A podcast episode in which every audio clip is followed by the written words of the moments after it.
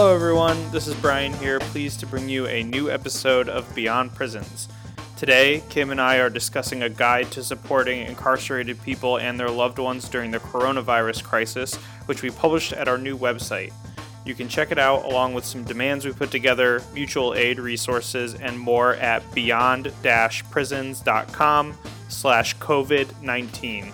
We'll include a link in the show notes as well. Thank you so much to everyone out there who worked with us to pull this guide together, who contacted us to volunteer. We're sincerely grateful, and it was really great to see such an outpouring of support, so thank you. Please share this guide with your friends and your family on social media wherever you can if you find it helpful. We want to get it into the hands of as many people as it can help, and we will continue to update it in the coming days and weeks, so please check back. And take note of the form linked on the website in case you have any regional or facility specific suggestions for people supporting their loved ones on the inside. We're trying to pool information that is helpful to everyone while having specific, locally relevant suggestions for people as well. Please take a moment if you like the show to rate, review, and subscribe wherever you listen to it. Follow us on Facebook, Twitter, and Instagram, and check out our new website, beyond prisons.com please send us tips and feedback as well at beyondprisonspodcast at gmail.com. And finally, we know a lot of you have been impacted in many ways by the events of the last few weeks. We have as well. We are so grateful for everyone who is willing and able to continue supporting the show. We understand if you can't, um, but if you're in a position where you can chip in even a few dollars a month and you want to support our work with the podcast, with this guide, with other projects, please join us on Patreon, patreon.com slash beyondprisons, or you can check out some of the donation options at beyond-prisons.com slash donate. So with that said, please stay safe out there, and we hope you find this episode and our guide helpful. I, I think we have a lot to talk about today. You know, obviously there's a lot going on. I don't need to catch anybody up on uh, the news, I don't think, right now. But, you know, I have to commend you, Kim, for doing truly tremendous work here. Kim and Beyond Prisons have been compiling resources for supporting prisoners and supporting their families during the COVID 19 crisis. Kim, if we could just start out, you can talk about uh, you know how this project came together the people that you're that you're working with to to pull this together and what the goal is here and then we'll we can go through and talk about some of the the things that you have in here it really it started because uh if if i didn't put my energy into doing this thing um i was probably going to you know just be super anxious and freaking out over everything that is happening uh especially you know given that i have two sons in in prison. Um but i also know a lot of other people that are incarcerated and you know thinking through what they need right now in this moment and the kinds of things that are helpful um, in times of crisis and it can make things easier for them. Um, it's really what drove me to start putting this thing together. So I spent, you know, a few hours um, a week and a half ago, two weeks ago almost now, um, just jotting down anything that I could think of that's come up over the years uh, in terms of, you know, organizing for prisoners' rights. Um, into into a document and it wasn't pretty it wasn't fancy it wasn't proofread or any of those things it was just like okay you know um they they need food they need you know medical attention they need um you know access to cleaning supplies telephone call all of the things that um can ease you know a crisis um are things that made it into that document. And uh, I sat on it for maybe like a couple of days. I shared it with you, and then mm-hmm. I shared it, I think, with one or two other people initially. And then I opened it up um, and I just put out a call, you know, um, or we put out a call on um, mm-hmm. on Beyond Prisons uh, to ask if other people would help us build this resource. And, you know, we got a tremendous response right away. Um, we had organizations across the country um, saying that they would love to, you know, um, assist in building this resource and contributing to, you know, to that document and helping to refine it, helping us to think through and refine um, the list of demands that we included, um, and you know, just giving us a language and a structure um, for something that would be useful for other people. So by no means um, was this, uh, you know, like something that I did by myself. Like there's okay. a lot of people um, that share in the credit. Um, you know, in uh, of putting this together, and I feel like it's it's really important. Um, you know, our top demand is uh, to decarcerate to get people out of prison, um, you know, as many people released uh, as quickly as possible, and not just you know non-violent offenders, because I'm seeing a lot of that, um, and I think that that misses the point. Yes. Um, that you know um, as we say in the document you know um, our first demand is the immediate release of all detained people especially all pretrial detainees the elderly pregnant immunocompromised prisoners as well as all mothers and infants in prison nurseries and mothers who are postpartum Additionally, we demand the release of detained people who have less than 18 months on their sentences. We echo the demand of by critical resistance to commute the sentences of people serving life without parole. So that pretty much covers everyone, right? So, you yeah. know, um, yeah, and and we mean that we mean that. So we put that at the top um, because we would ideally like to get everyone out. And there are a number of efforts around the country happening right now different campaigns uh, to you know to push for the immediate release of you know different categories of uh, prisoners right so that that's happening right that's already mm-hmm. happening um, and it's not because the you know various departments of correction have had you know um, a change of heart uh, and have all of a sudden become abolitionists and uh, and whatnot. No, it's because people have been organizing on the ground and have been pushing for that, and uh, and and it's it's happening. It's happening, but it's not happening enough. Mm-hmm. Yeah, and and organizing and pushing, you know, for years up to this point, and only now, exactly. you know, pushing it over the edge. Um, you know, just reflecting on com- some of the things that you said there uh, you you know the the issue of sort of like releasing people who pose a risk versus those who don't. Uh, you know, I find that um, you know I again like I understand I'm not ignorant to the sort of political uh, posturing that that is trying to accomplish, but I just think that on a moral level it's wrong. I think on a practicality level it's impossible. I mean, well, let me let me put it this way because it's something I think about all the fucking time, right? Yeah. So basically, when you know, when someone like me, and there are a lot of people that have, uh, you know, um, loved ones serving, you know, life in prison without the possibility of parole, or what we have also come to call, you know, death by incarceration. So when people say, you know, that only certain people should get out, what we hear, and as a mother, what I hear is like, you know what, fuck you, mom, your kids should yeah, die in prison. Right. That's what we hear, right? So let's cut through the bullshit and you know and just get right down to it. So you're basically saying that their lives don't matter um, and that you know it, it, everything will be fine if we just let these other people out right? And that's it, that includes movement folks too. So yeah. yes I'm calling them out if you're pissed then be pissed. But you know it's like that's a problem i think across the board and it doesn't actually help overall, you know, the effort to decarcerate. It basically says, well, we're only going to focus on these people over here because we don't want to offend or upset other people, right? It's like, who are you really concerned with, right? Like, that's not. Ugh, don't. Uh, well, I mean, I, yeah, I completely agree.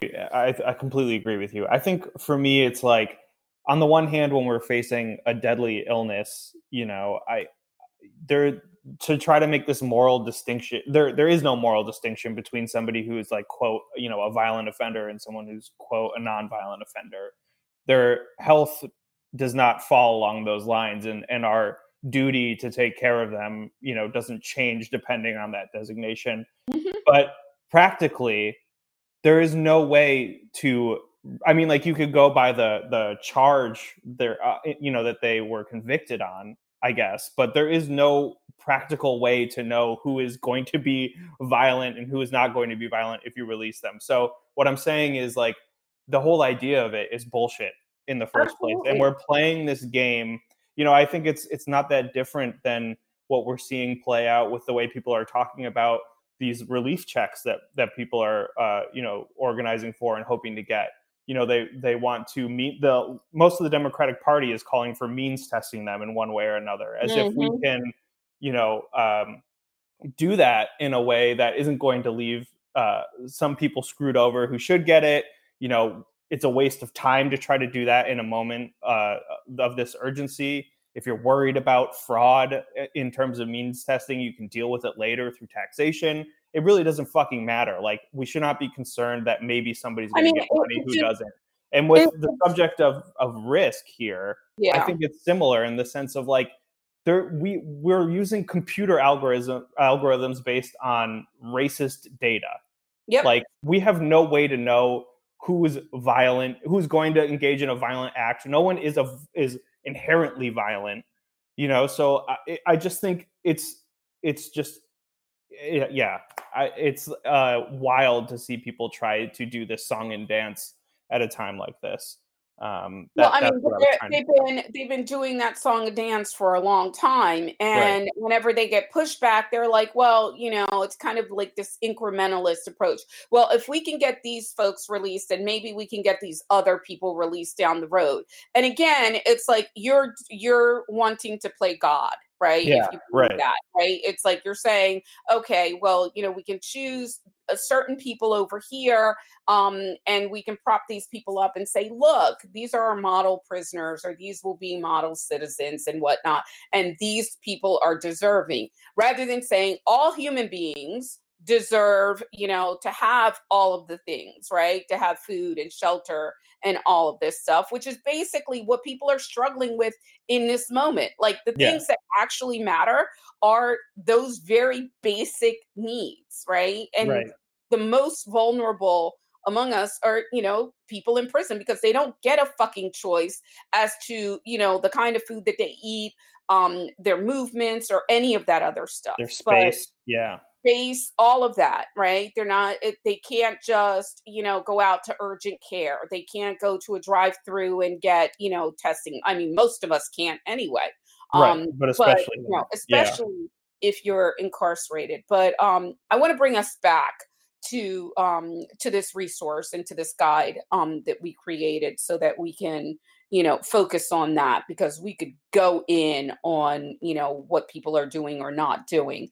But i think that um yeah just having you know having a guide and having a place where especially if you don't know how to navigate the system and you see you know prisons and prison officials as very distant as you know like these institutions aren't something that you can question or you know you're intimidated by it's like okay here here in one place we've created a resource where you can get some information especially if you don't have that experience or you know whatever mm-hmm. um that can empower you in this moment but it can also help empower um you know people on the inside and you know so that they don't feel like they've been abandoned um in this moment and a lot of people do feel like that like they are being completely left you know um left alone and i think that that is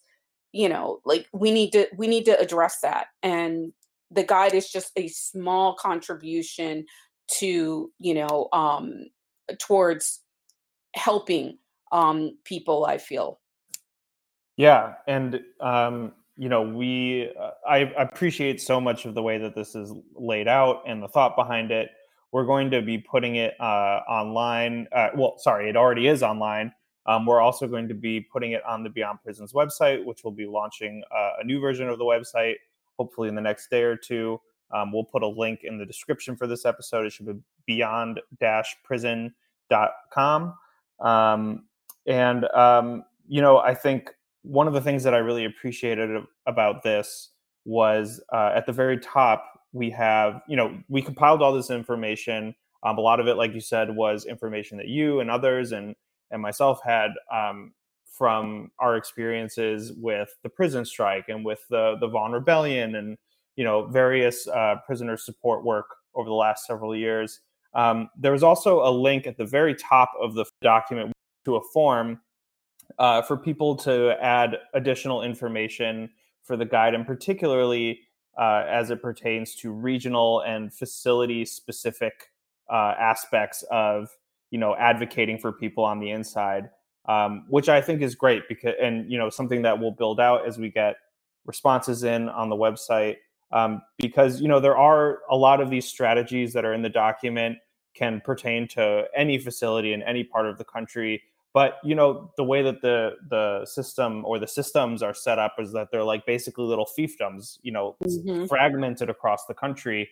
And in order to really help people we need to facilitate sharing knowledge and strategies and things that we know work and things that we know are absent from certain facilities uh, and so on and so forth. So um, you know that's at the top of the document this form and i just wanted to shout that part out um, before we dive in because i think it's a it, it's a very uh, thoughtful and crucial aspect of this yeah, and uh, definitely, you know, fill out the form. There's, you know, 14 sections, but um it goes very quickly, you know, state, city, um, facility information, just the name of the facility so that we can, you know, check that off um, our list, uh, the kind of, you know, medical information that might be useful um, for folks if they're trying to advocate, um, whether it's for, you know, transgender care, disability care, folks with chronic illness, um, you know, et cetera, et cetera um, legal advocacy uh, and you know the kinds of resources that might be available in your particular area um, pertaining to you know that prison um, or folks in in that region i should say um, mm-hmm. so let me correct myself um, grievances right um, how to navigate you know the the grievance process and what you know um, what strategies you can suggest as an alternative to the formal grievance process i think um, are really important and that's something that you know we're already seeing you know um, retaliation against prisoners and all kinds of things that are happening people not being allowed to you know wipe down their cells um, you know people not being permitted to you know access to water and things like that so we're already seeing you know how um, COVID 19 is impacting incarcerated people. Um, but once this really spreads, we're going to be seeing a lot more of it. And the problem that we're going to be confronting then is that many facilities will lock down. Mm-hmm. And when you lock down, that basically creates an information vacuum because prisoners don't have access to the phones, they won't have access to video visits or any of the things that, you know, they can use now to communicate um, with folks on the outside. So having that this information available um, will help loved ones um, tremendously right who are struggling and worrying and trying to figure out you know what to do for themselves um, but it'll also help prisoners because we can you know we can rally around you know and, and get other people um, to rally around uh, the needs of different prisons you know and that has to be it has to be local. It's not something that we can do from you know like where we are you know it's like uh, what's happening in you know arkansas or oklahoma or wherever um that it has to come from those spaces because you know the people there are the ones that really know what's going on and if there's not anything that's going on maybe that's you know that's going to be the thing that really is revelatory about gathering all this information we're going to be able to see the gaps. We're going to see where things are not happening right? And we can put energy um, to that and we can try to direct some energy to that. But yeah i mean you know the the other you know sections um, include many of the same things that are on the guide um, and a section on you know building up demands for different prisons and you know and for your region and you know people are welcome to use the demands obviously that uh, beyond prisons has compiled and outlined um, and to tweak those if they're relevant and they make sense for you know what's going on in in your area um, but we also encourage you to you know develop your own set of demands based on what the needs are there. Yeah, and I want to thank you know people in advance, and you know, and particularly people who have already chipped in um, for doing that work because it's going to help a lot of other people. Um, I, I, guess we can kind of uh, jump around and maybe talk about some of these different sections. Yeah. Um, you know, one of the first sections here, obviously, is you know what to do if your person gets sick. I think right away, you know, you raised something uh, or something is raised in here that's very important is going to be, uh, you know, maybe a lot of listeners to the show know this. You and I know this. You obviously from your experience, um, my experience covering this for a long time is that, uh, especially especially in terms of when there's a lockdown, prisons are not going to facilitate communication around what is happening on the inside during a lockdown and in a situation like this where we have people getting sick, we can expect that prisons are not going to tell people what's going on with their loved ones on the inside. Uh, mm-hmm. Uh, and, you know, the guide here suggests uh, a variety of things, including documenting everything, uh, which is a theme I think that comes across throughout this document and is one that I think is incredibly important, incredibly important, um, you know, in my experience. Um, is to document everything. And I want to also encourage people that, you know, if you have a loved one on the inside and you are finding out about things that are going on, um, you know, you can contact us, uh, you know, to share those stories. You know, we are media. Um, I would like to give the opportunity to uplift the voices of families and people on the inside as much as possible because, like with everything else right now, most of what we're learning about the what little is happening or is not happening is just brief official statements, very anodyne statements about uh, the situation in, in, jails and prisons and detention centers. So, um, yeah, I don't, I don't know if you had anything that, that you wanted to add on on that particular part of it. Um, yeah. You know, I do think the la- the last thing I'll say is uh, the part about um, you know encouraging people to call and be persistent and to demand action and not to sort of just take uh, you know, you know, whatever they give you uh, in return is is an especially important one, especially at a time like this. Mm-hmm. Um, mm-hmm. So yeah.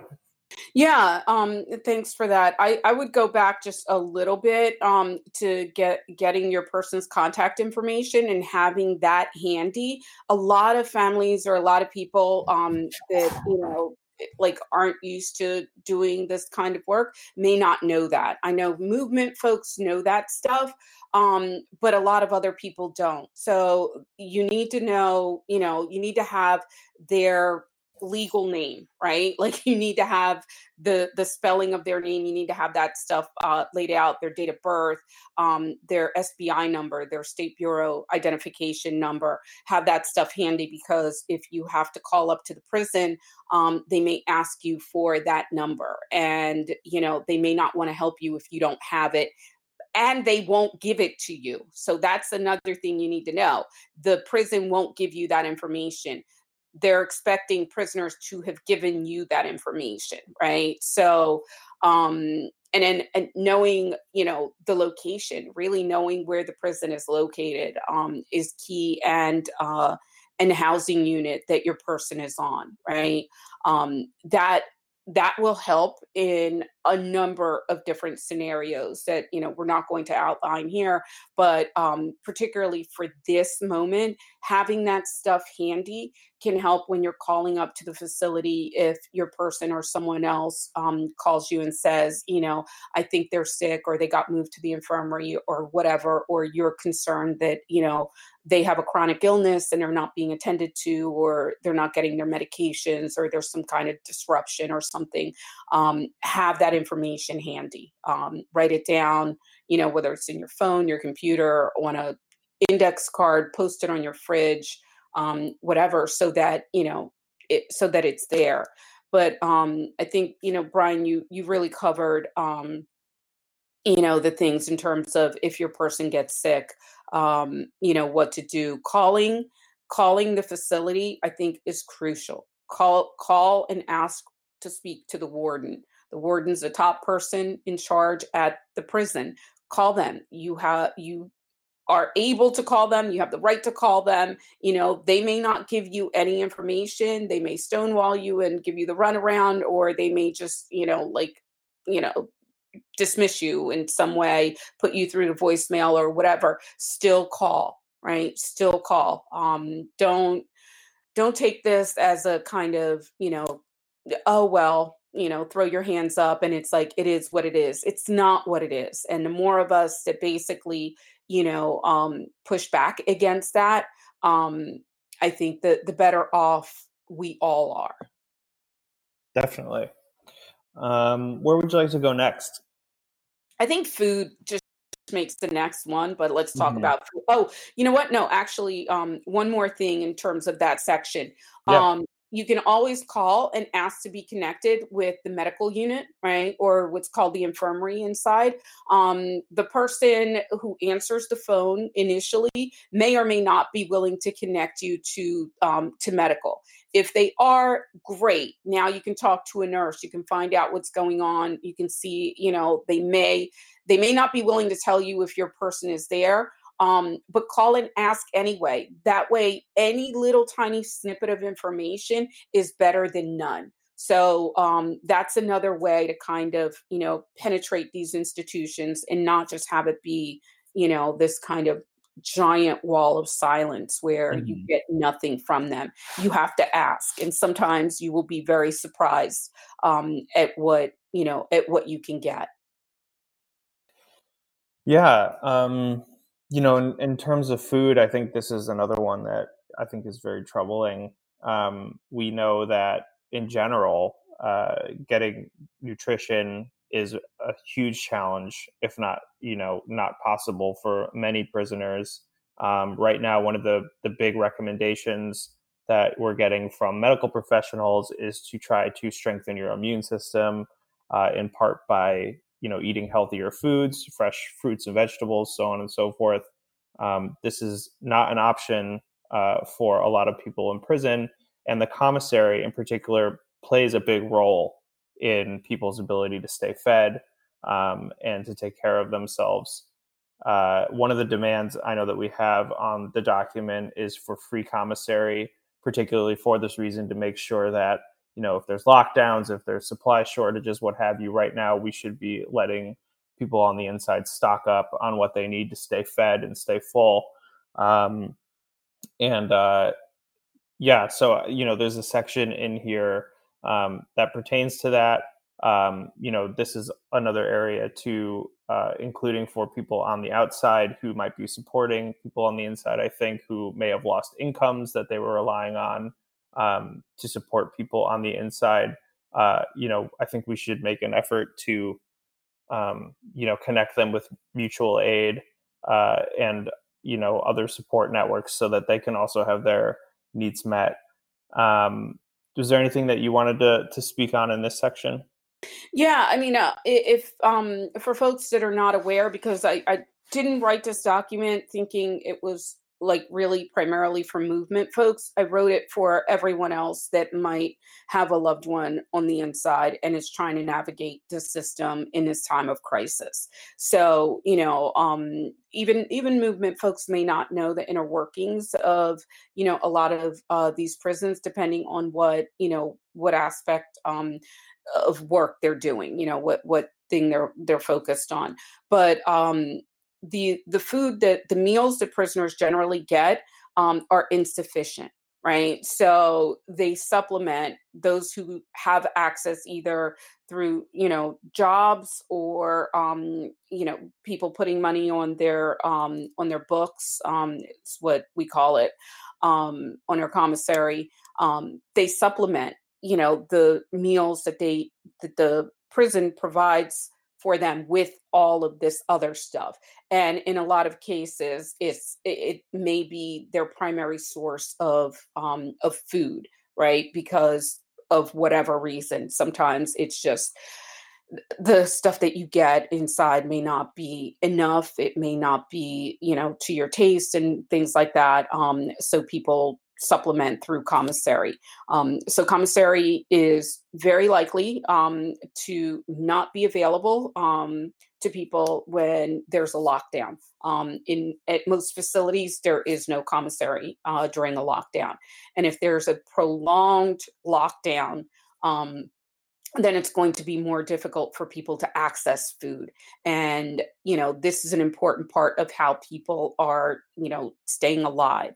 So um you know we did we included that demand in there um you know for free commissary for everyone because we don't believe that it should be contingent on whether you have you know financial resources um or not whether you know you stay healthy uh, during this time. We're supplementing um, the next section. Uh, got a really, really good, um, you know, uh, wording and language to include in this next section on food allergies and kosher meals, etc. Um, from one of our um, one of the folks that saw the post about helping out with the resource. So we're going to update that section with um, the information that they gave us, which I think is really useful and things that you know, just like we don't know it all. Um, we don't attempt to know it all. Uh, so having you know having other people uh, give us feedback and input is really critical to making this guide um, useful for as many people as possible.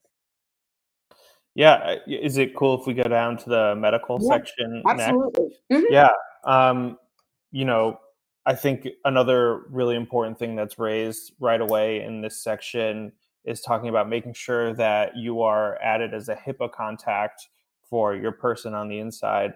Um, you know, again, folks might not know that due to privacy laws, you need to basically have consent uh, in order to do wellness checks and get uh, access to certain health information for people on the inside. Um. And so you have to make sure that you are designated as a, a HIPAA contact for uh, in order to receive that information about a person on the inside.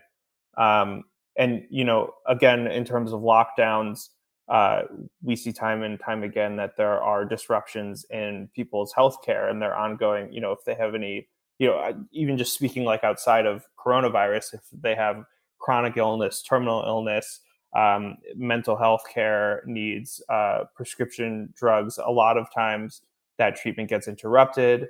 Um, the the dispense, uh, sorry, the dispensary of medication um, can be disrupted. It can uh, really be a tumultuous, tumultuous and violent time with that regard. Uh, in that regard, sorry, I'm tripping all over my words here. Um, and then, you know, also, especially for transgender prisoners, making sure that you know in the prisons where they are providing, um, you know, uh, hormone replacement treat- therapy and other treatments, um, you know, getting prepared now in order to advocate and do what you need to do to try to make sure that that those treatments are not interrupted in the case of a lockdown or other kind of service disruption. Mm-hmm. Absolutely. Yeah, I know. Um, just one more uh, note on the HIPAA um, information. Uh, depending on where you are in the country, and this is why you know we're emphasizing and highlighting and underscoring, you know, the need for uh, folks to uh, do this more locally. Um, some prisons permit uh, or not permit, require um, that as people are being processed once they're you know booked um, you know that they fill out hipaa information. Um, but that may not be the case across the board. So you know it depends on where you are um, and if that's not happening you know folks want to be aware of that um, and yeah, so I, I just wanted to to say that. Um, yeah, I I I think you covered, you know, the the hmm stuff around medical, um, you know, medical care there, um, really well. You know, what I'll say about phone calls is that, you know, um, as much as we don't want to line the pockets of GTL and these other uh, phone companies, there's only what, like two or three um, in the entire country. Um, right now, we are in special times. So if you can afford to, um, we're encouraging you to put, you know, even five or ten dollars on somebody's phone account. Um, GTL announced uh, recently in the last couple of days that they're providing, you know, like free five minute calls, um, you know, uh, twice a week, I think it is. hmm Um, that's just not enough. Yeah, Right. So uh, I don't want them patting themselves on the back or, uh, you know, anyone else patting GTL on the back. We pay for those calls and we've been paying for those calls with, you know, like for years now. uh, Um, many of us have.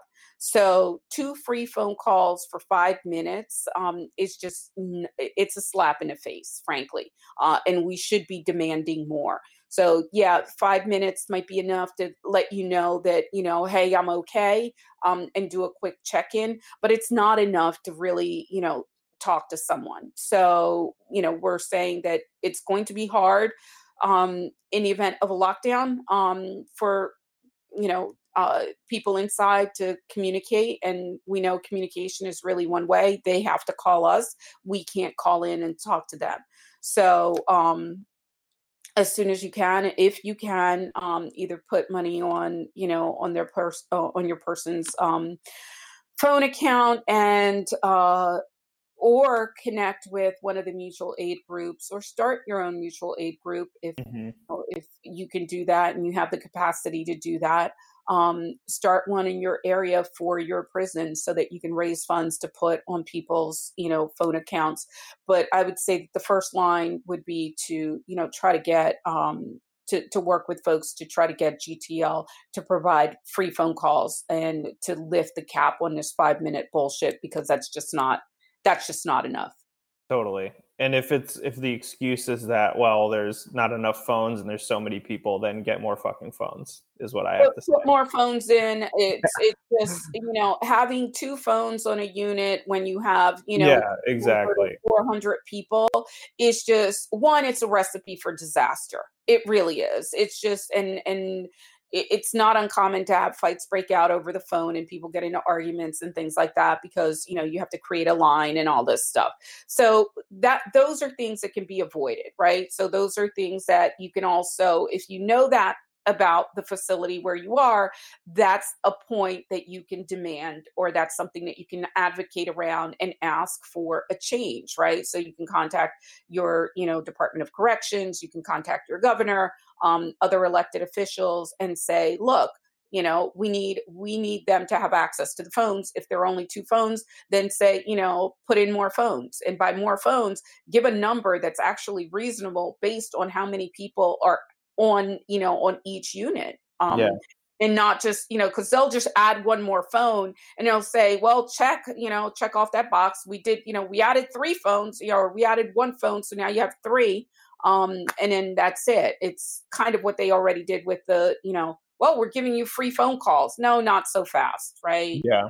not so fast um we uh, we included video visits um, under telephones, then we may need to separate that out so that it's clear. Um, not hmm all facilities have access to video visits, um, and video visits can be expensive. If you can set up a video visit, um, I would encourage you to do so as soon as possible. Um, the video quality is usually crap. Um, you know, there are usually all kinds of, of problems or whatever. It tends to work better if you're on a desktop or a laptop um, rather than on a phone. At least it's been in my experience. Um, but you know, and it's not a substitute. It's not a substitute for in-person visits. It's a really poor substitute for an in-person visit. Um, but right now, we're practicing social distancing, and facilities um, across the country, for the most part, have canceled visitation.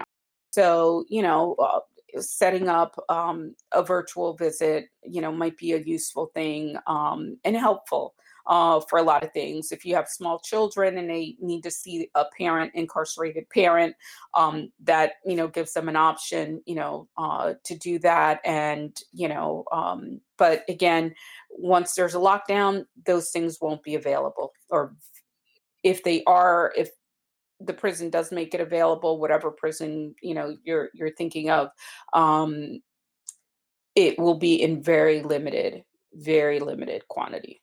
Yeah. And I think I'll just add I think we t- you you touched on this a little bit, but just to to pull it out a little bit more like you know, obviously there part of the need of this is to stay in touch should someone get sick either on the inside or the outside, but also whether it be the lockdown conditions on the inside, uh, whether it be the stress of knowing what's going on on the outside and being you know stuck in prison, um, or whether you're a family member with a loved one inside dealing with the stress of the isolation and social distancing and everything and worrying about your person inside um, you know this is incredibly important to maintain these ties of communication. I know we've talked about this on the show countless times um, you know on a for in terms of mental health uh, you know maintaining these ties and this communication especially in a moment like this is yeah. critical. It's absolutely critical. Um, you know people can can break down without it and i think that w- this has to be imperative um, yeah. in any strategy. So i just wanted yeah. to add that. Yeah absolutely. Um, uh, i want to say full disclosure right now i am not a lawyer. Um, i don't play one on tv either. Um, Brian's not a lawyer. Uh, no. We put this information in here, the legal information, uh, based on our experience um, over the years dealing with, you know, various issues, advocating for um, for prisoners. So, in terms of, you know, and uh, obviously we encourage if you're an attorney and you want to chime in and you know give us um, you know, help build this resource and, you know, particularly this section because there's a lot of things that are not included in this section. Um, but we also, you know, hesitate to put anything in there that might be construed as legal advice um, and, uh, and and lead somebody, you know, in, in the wrong direction. So, you know, just need to put that disclaimer um, at the Definitely. beginning. Um, in terms of things like you know court appearances uh you know there are a number of um states so far that have uh you know continued or terminated uh court appearances uh across the board for what they're calling, you know, non-essential, um, you know, hearings or what have you.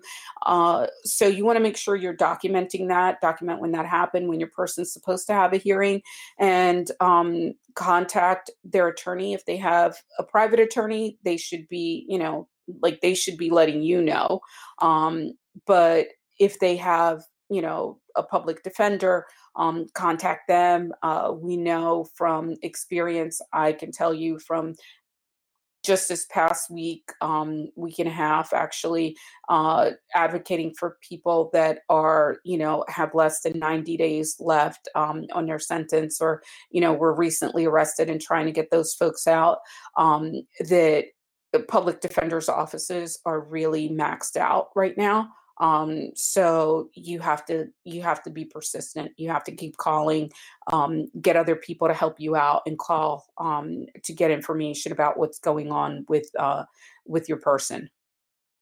I guess anecdotally, uh, this isn't obviously available to all prisoners, uh, particularly because of the cost and the materials required to send mail and some of the restrictions on how much you can send out and so on and so forth.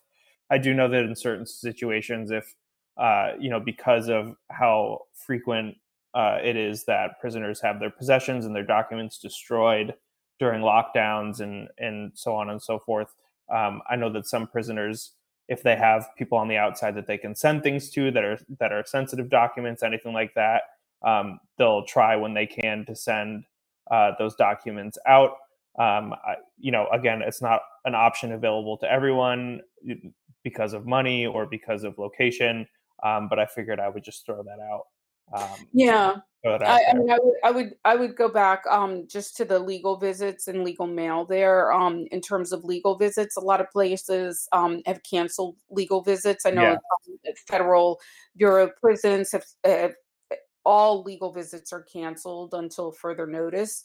Um, but you know, at the state level, it's state by state, and it may even be you know like more local than that. Uh, yeah. So you have to check to see what's going on. The person to contact would be, you know, an attorney. Um, if you don't have an attorney, I would, you know, contact the public defender's office, or um, if you need information, contact the DA's office. Mm-hmm. That makes sense. Um, yeah, in terms of case files, like if you, you know, and people that have been in this for a while um, and have been advocating for their person probably do this already. Um, but for folks who don't have that experience, um, if you keep copies of your person's uh, case files, um, then great. You know, have those things handy and um, and organized. And I know it's hard. Um, I have a shit ton of files um, for both of my sons, and you know it's like it's a tremendous amount of paperwork. Mm-hmm. Um, it, it, you know having it available is is useful in case they need something or I need to pull something for them. Um, but you can always contact the court or the prothonotary's office to get um, to get that information. And uh, I would just suggest that folks advocate for getting that information for free mm-hmm. because um, it's free for prisoners, um, but it's not free if you're calling and uh, you're like, "Hey, I'm so and so's mom. I'd like to get a copy." They're going to charge you, you know, some ridiculous amount of money. You know, like usually per page, at least in my experience. So, um, being aware that these things are going on um, gives people a way to fight that, if that makes sense. Yeah, for sure. Cool. I feel really like the like ill-equipped to address the religious considerations. Um, but we also got some good mm-hmm. uh, feedback on that section, and that section is going to be, you know, a bit more robust in the next couple of days mm-hmm. as we add information there. But I would just say, you know, um, both of my sons are Muslim. Um, and I know that, you know, Ramadan is coming up on April 23rd. And uh, if facilities, you know, are on lockdown, um, you know, and obviously prisoners can observe Ramadan if they choose to, um, but the facility may not make it easy for them to do that, right? So things like getting them meals, you know, so that they can break the fast, at, you know, in the evening and, and what have you. Um, those things may be disrupted. Um, so if if that's the case, I would, you know, suggest um, contact um, the imam uh, for the prison, and you can find that out by talking to your person. Um, or calling the warden's office and asking if they would give you that information. Um, you know, I, I, don't see why they would object uh, to to giving you that information. Some people may be very hostile, um, you know, to that, but uh, you know, ask. ask. Yeah. Yeah, we we'll build this section out for sure, and um, you know, I think one of the things we're realizing too is that this could go on for quite a while. So, you know, certainly there will be other, uh, you know, holidays down the line um, mm-hmm. that will mm-hmm. be impacted by this. Um, Absolutely, absolutely let's move on to releases. Uh, um, yeah, I think um, this is a very important consideration. Uh, you know, and I think right away, one of the things that you wrote here that I think is really important is that I think there definitely should be concern that this crisis, uh, you know, to quote the document, will be used as a pretext to extend confinement. Um, mm-hmm. And this is just another one of those places where you know you're going to want to be diligent in keeping records keeping a diary, um, and planning ahead. Uh, you know, if the person is going to be released in a month or two months or three months, um, it might be a good time now to start, you know, calling and agitating and try to figure out what the plan is um, to make sure that release happens on time um, and to be able to respond effectively if not.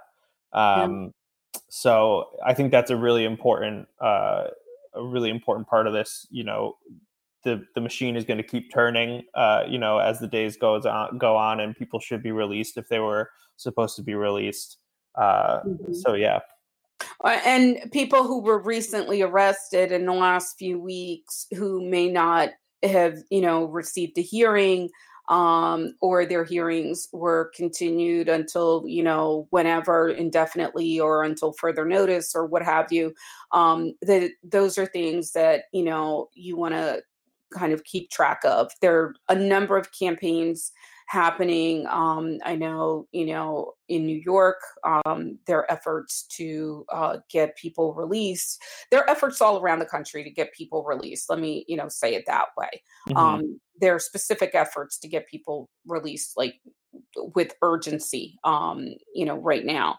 But um, yeah so i would you know i would have those things you know on my radar and i would contact the warden i would contact the you know da's office i would contact the governor um, and ask you know them to intervene or to you know release the person the warden isn't doesn't have a say so over that um, you know it's to contact the warden uh, in terms of you know just getting information if your person will be released you know on time mm-hmm. um, just it, just to clarify you know so that folks don't think because the warden doesn't have power over you know when someone gets released if that makes sense mm-hmm.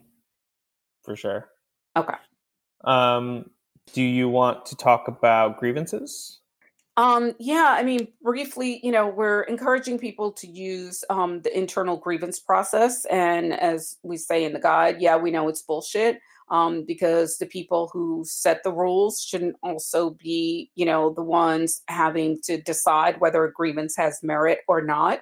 Um, but we we ask people to file grievances as a way to document what is happening right so that if you know you need to use that information down the line you have a paper trail and having a paper trail is important we know that you know from uh, different lawsuits and what have you you know over the years that you know those things can become the basis for um, you know for lawsuits and and that's important. So it's not the end all be all but it's one of many strategies that we use to you know to advocate for for prisoners. Lockdowns are the next section. I know that we've sort of discussed that throughout this mm-hmm. uh, conversation. Um, I don't know if if there's anything that you wanted to add. Again, you know, I will say in terms of lockdowns, you know, there there is a likelihood there'll be fewer staff, especially in a situation like this, um, which can complicate things. And also, the tensions usually run pretty high. Uh, we saw come out a memo uh, in Massachusetts, basically telling staff that they have a green light to do whatever they want. They're lifting any sanctions on staff discipline uh, in this crisis, which is, you know, goes without saying that it's completely abhorrent. Um, but this is definitely another uh, place where you're going to want to document incidents and things um, that happen as you learn of them. Um, uh, yeah, I just wanted to point that part out. I don't yeah. know if there's any, like I said, we've been talking about the lockdowns, so yeah, yeah, yeah. I, I, don't even get me started on on that. You know, bullshit.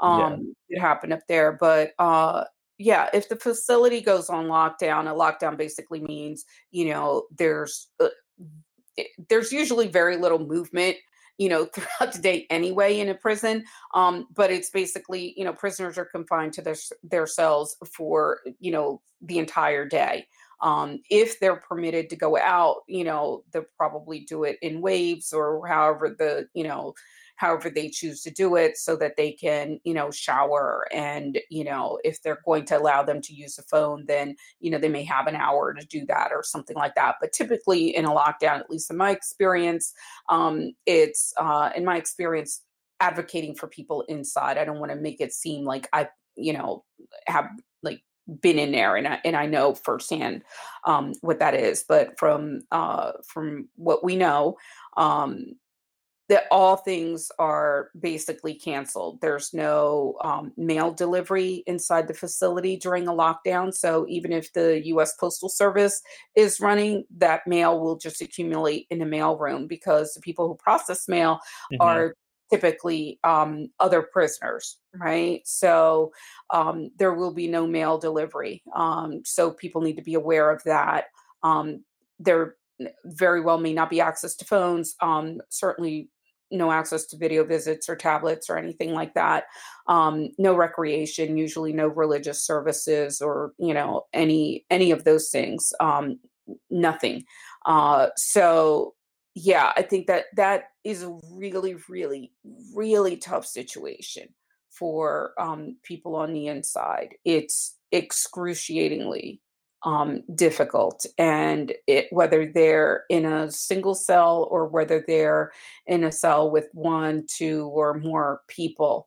Um, I think it makes it even tougher, particularly in this moment with this crisis. Um, you know, around COVID 19. Uh, so, you know, knowing, being aware um, of what the process of a lockdown is, I think is really important.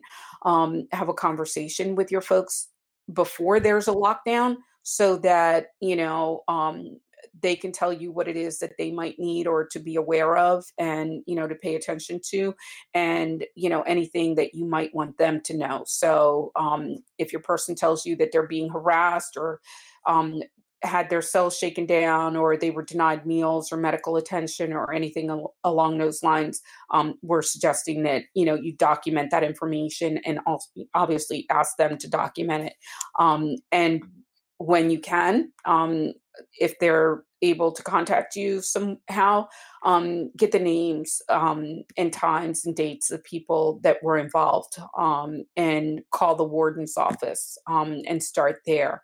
Uh, we're going to be adding phone scripts and uh, templates for letters and things like that. There are plenty mm-hmm. of them floating around you know you don't have to wait for us if you don't want to um you know it's just uh you know three of us working on this project right now. I mean, there's a bunch of people working on the project, but you know, beyond prisons, you know, if we do we want to call us ourselves staff, um, beyond prisons team or whatever. That sounds really you know weird corporate language. Anyway, um, there's only three of us working on you know on this stuff and trying to get um, update the the guide and get the information do the social media, you know, set up the website and all that mm-hmm. stuff. Um, you know so yeah um just so folks are aware of that.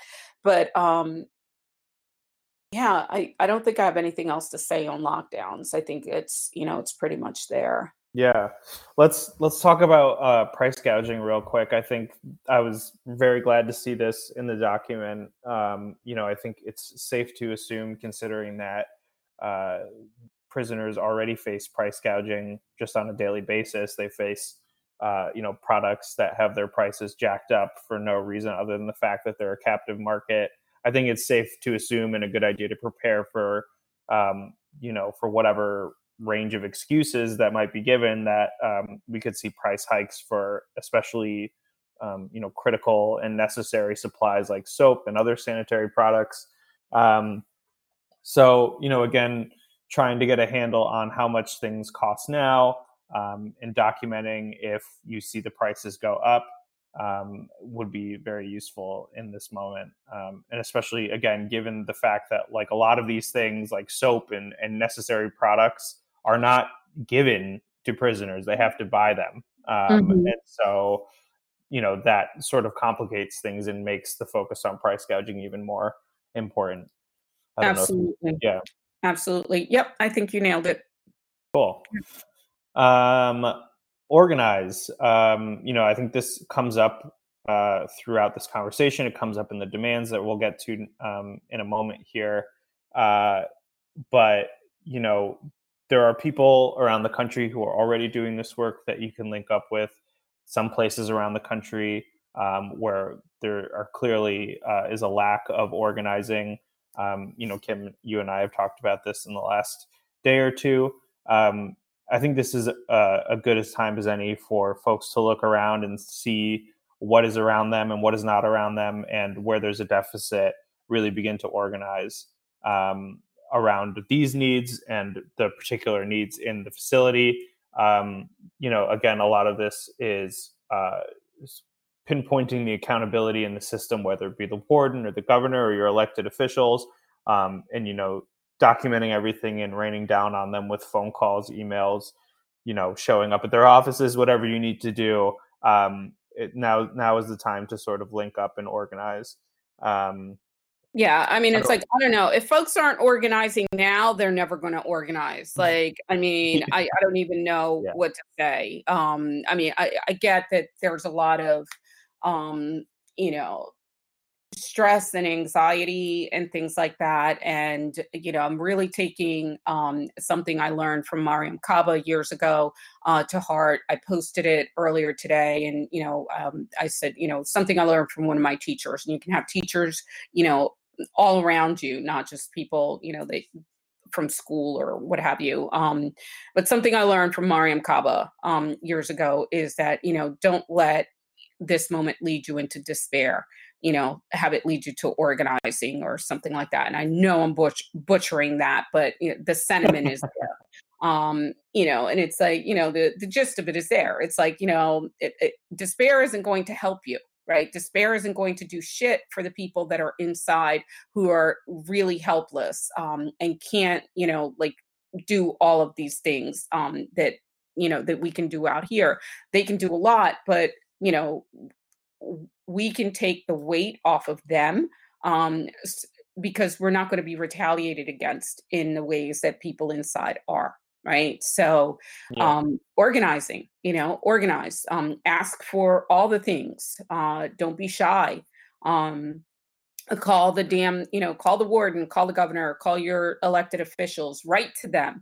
Um you know if you don't know how to put together a phone zap like i said we're going to put you know scripts up for that but you can find them online um and just you know copy those templates and tweak them so for your specific purposes have a list of demands um, that you want to focus on and ask people to do the things that you know that are needed in this moment um, I, I just can't see i mean this document grew out of you know just my my need to not just sit around twiddling my thumbs waiting for you know like what's going to happen or when covid-19 hits the prisons it's it it was just like that that cannot it, I, I, that could not be what I was going to do and, and spend my time and energy on or you know as I said the other day screaming at you know people on the internet um which is yeah. just you know it's pointless right now like right now you know people want to talk about taking action there are things you can do there are things you can do don't let people tell you especially when it comes to prisons that there's nothing you can do there's so much that you can actually do people have been doing it for decades if you don't know ask someone um and you know yeah. Yeah and in in addition to that um you know i I think it's important that we recognize, you know, and this isn't to take away from any of that. And it is necessary to contact the warden and contact the governor and your elected officials. Um, I think we're all waking up, or, or not waking up, but we're all cognizant now of the fact that we also can't rely on the government to meet Absolutely. needs either. And so, um, you know, Kim has been compiling uh, mutual aid uh, information from around the uh, information on mutual aid projects around the country. Um, I've been compiling them as well. We're going to put them on the website in tandem with this guide and all of this information um, because I think you know this is as good a time as any to build you know parallel power structures and help each other out um, and not wait for you know like you were saying wait for somebody to to fix this or swoop in. And, um, and we're not the only ones doing that work. I mean, shout out to Kelly Hayes, who has absolutely. You know uh sharing and putting together mutual aid you know uh information you know for several weeks now you know and it's like she's really been out in front um shout out also to all the um to the disability justice um, mm-hmm. organizers who've been out in front of this stuff and have basically shown many of us uh, what mutual aid looks like in a mm-hmm. crisis. Um, those folks have had to do this work for years for years for themselves organizing you know in their communities and what have you um so you know people who don't know what that means, um, we include a wonderful video that's um, done by Dean Spade in uh, in the form. So if you scroll down or um, click through, uh, you'll see it at um, at the end. But you can also find it on YouTube, uh, and it describes what mutual aid is. uh, and it's basically just people helping each other. Mm-hmm. You know, in a nutshell, it's people helping each other and finding ways to, you know, just organize. So it doesn't have to be a huge formal thing. You don't have to be on Facebook or Twitter to do mutual aid. If you just, you know, call your neighbor and, you know, or yell across the, the fence or what have you, um, balcony, I don't know, um, wherever you live and just ask, you know, are you cool? Do you need anything or whatever? That's a form of mutual aid, right? Mm-hmm. So just checking in um, on folks around you. Uh, there are more formal networks that have popped up around specific things. I know I've seen things. Um, I learned today that there's one for baristas, for example. So you can tip a barista if you do um, like a virtual meeting with someone. Like if you were go to a coffee shop instead, you know, it's like because those mm. people are not getting, you know, um, are not getting paid. They don't have jobs um, right now. A lot of these places have closed. Um, there's uh, mutual aid for baristas, so you can, you know, add something to that fund as if you were meeting your friend in a coffee shop. And, you know, I thought that was like probably one of the coolest ideas that you know folks have come up with um, to to help people who are um, you know uh, unemployed right now. So um, totally. yeah, but there are all kinds of mutual aid um, things, and you know, sky's the limit. I mean, just use your imagination. What what are things that you need? Right, you can begin there. What are things that you need? Um, and if you're not getting the help, you know, it's like I know it's it's, uh, it's horrible to ask people who need to be the ones to to do the heavy lifting and do that work, but maybe reach out um, and and check online for you know mutual aid in your area, and you'll probably find something that's going on. Um, mm-hmm. Or you can connect with other folks who, you know, um, are in a similar position, and uh, and you can work it out together. Mm-hmm. Um, there's also a, a, section that I imagine that we'll be expanding um, over the next several days and weeks as well. Decarceration resources. Um, these can be models uh, to do decarceration work in your community. A lot of the things that we uh, have talked about on this pertain to people who are inside, but that doesn't mean we shouldn't also be fighting constantly to get people released throughout this period and you know also in general um, but you know, there's a lot of folks out there who have been doing this work before the crisis and are doing it now. Um, and you know, we should look to them for uh, for models and for tips. So we'll have resources uh, for that as well. We're going to link to the demands. the The guide is already public, so folks mm-hmm. can find it if they're listening to this and they want, you know, to to read um, all of the demands. But um, I think we can just, you know, pick a few and highlight those. We already talked about our first demand, which is the immediate release of you know pretty much everyone, um, mm-hmm. and we stand by that. We think that that should be that should be the goal, right? Is to get people out. And while we're working to get people released, we have to recognize that there are a lot of people who are also being you know held in confinement and we need to make sure that those people are supported and their needs are being attended to um, so it was with that in mind that we crafted you know developed um, the remaining uh, demands. Yeah. I think um, you know another one uh, that appears in a couple different ways on here, but essentially, you know, going back to what we were saying about getting organized, you know, right now we need to demand that uh, you know facilities, whether they be jails, detention centers, prisons, um, are publicizing clear plans uh, for what to do with outbreaks in each prison that include clear accountability um, for how the how those things are going to play out we should be demanding right now transparency, uh, you know, on crisis management plans, testing, um, what have you, as much as possible.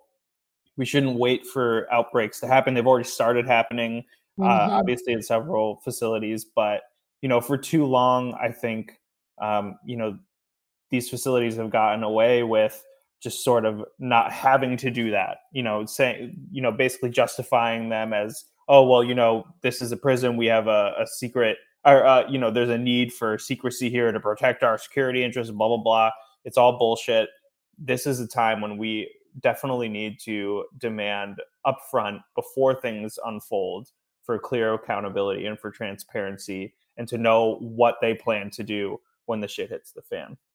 We talked about food and things like mm-hmm. that. Um, we talked about um, the need for prisoners to have access to you know um, different kinds of uh, cleaning supplies hygiene and things like that um, because that's I, I, think an important part of it um, prisoners are not permitted to have alcohol based products um, because it's considered contraband uh, so you know getting getting things like hand sanitizer or bleach and what have you um you know into the hands of prisoners so that they can clean off you know their cells um door handles and all of that stuff that this should not be um, left to the arbitrary CEO, uh, CEO, you know, who's on on duty or what have you.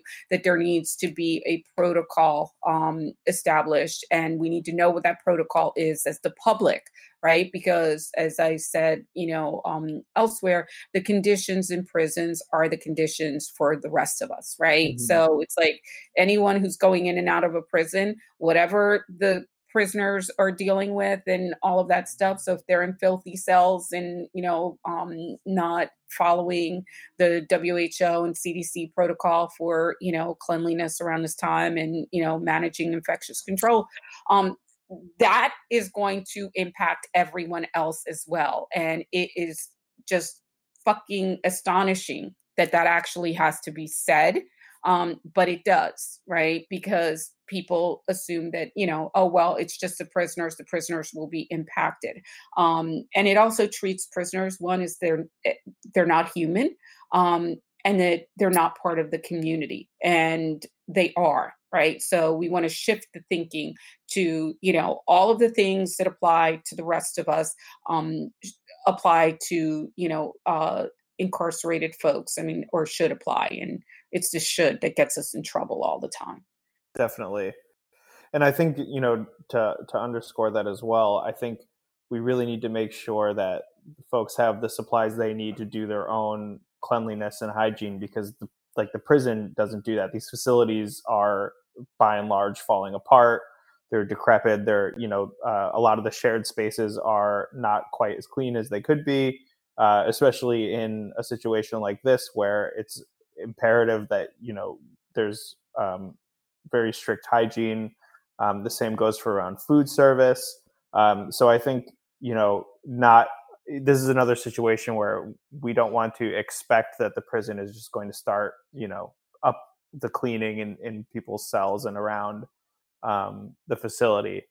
Um, and, know, and prisons yeah. may be doing that some prisons may be doing that but you know um this this is where you know demand number 17 i think comes in um stronger labor and safety protections mm-hmm. for prison laborers especially those who may be working uh in support of public health agencies right so whether it's prisoners who are doing hospital laundry or internally at the prison who are doing you know all of the prisoners laundry inside um all of those jobs are performed by prisoners right mm-hmm. so so you know um, all of the cleaning all of the you know groundskeep everything all of that work is done uh, is done by prisoners. Those aren't you know like private contractors or um, prison employees that, that are doing that work. So making sure that those folks get um, hazard pay for working in uh, particularly dangerous circumstances. Prisoners are the ones who have to wipe down bathrooms um, you know, the, the common showers and all of that stuff.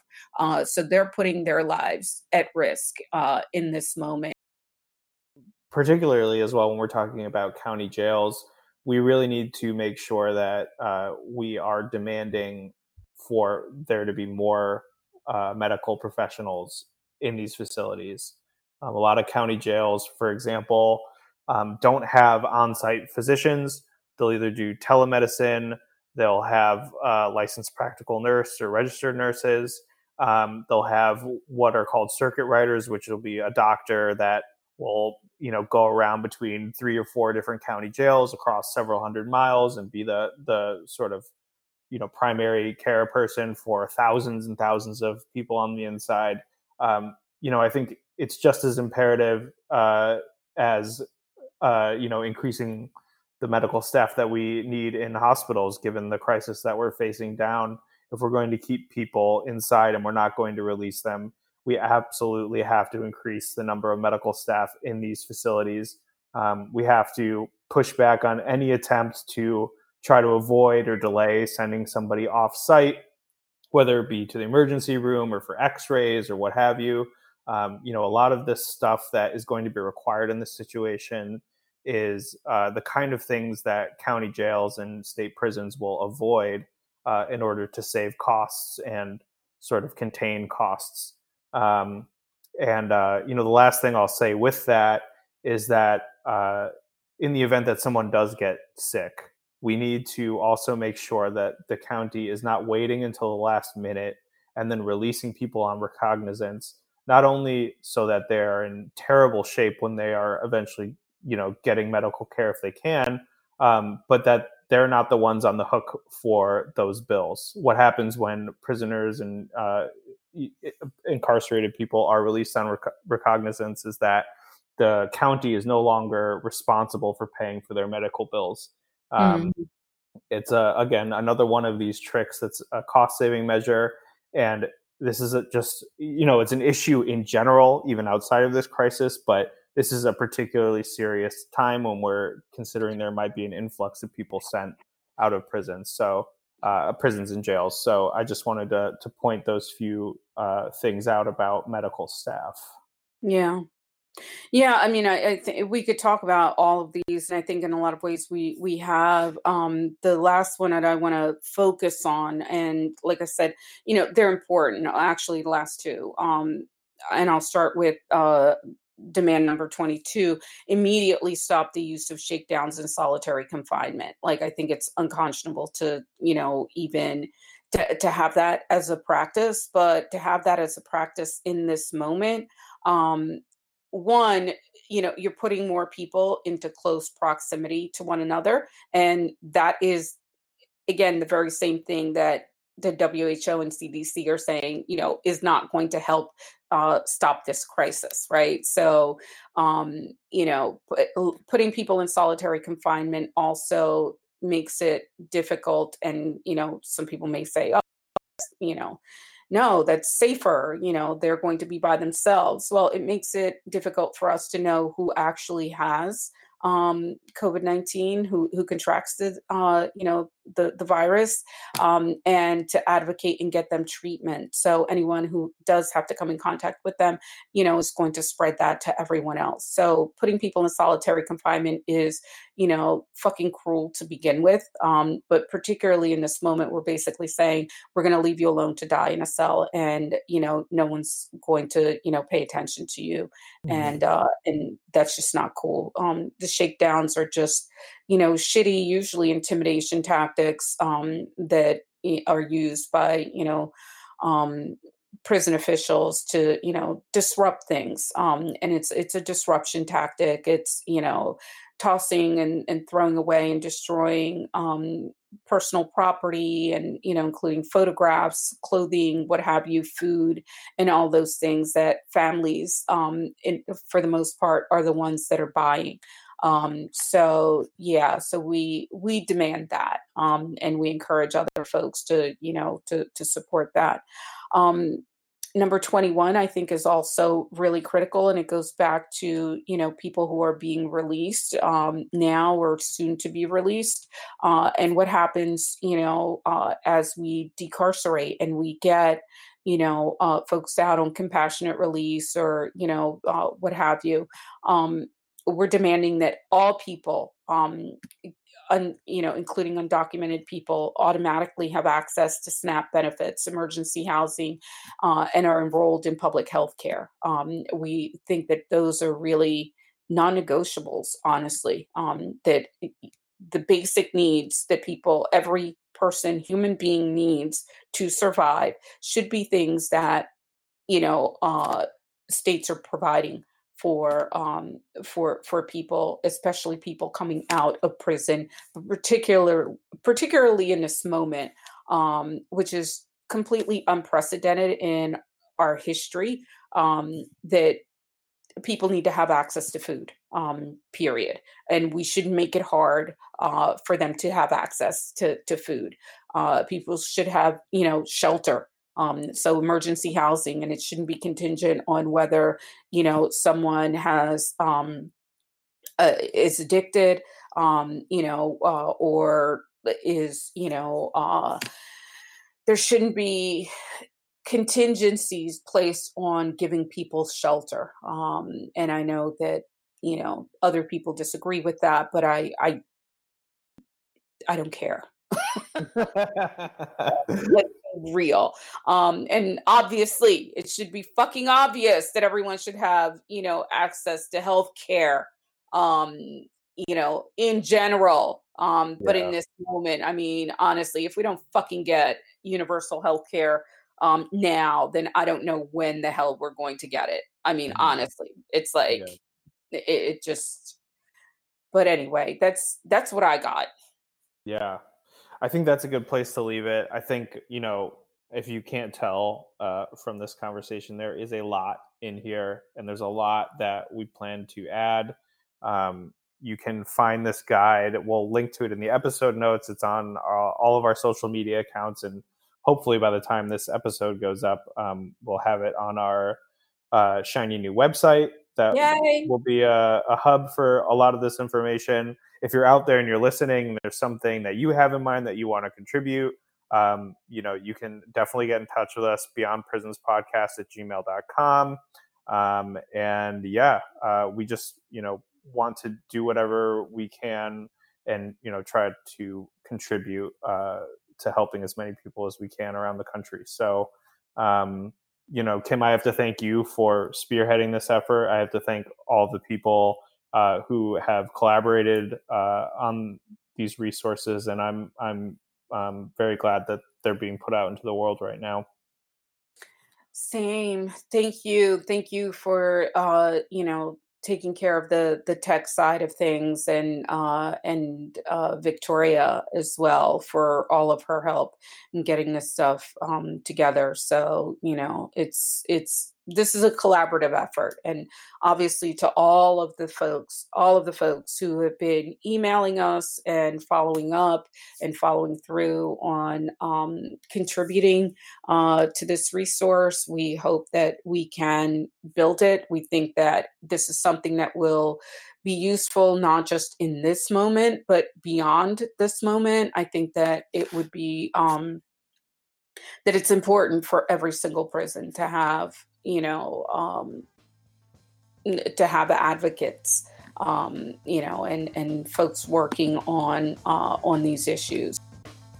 With that, I, I just hope everyone out there listening, um, you know, can stay safe, help one another, um, and yeah, thank you for for listening and supporting. Yep, thank you.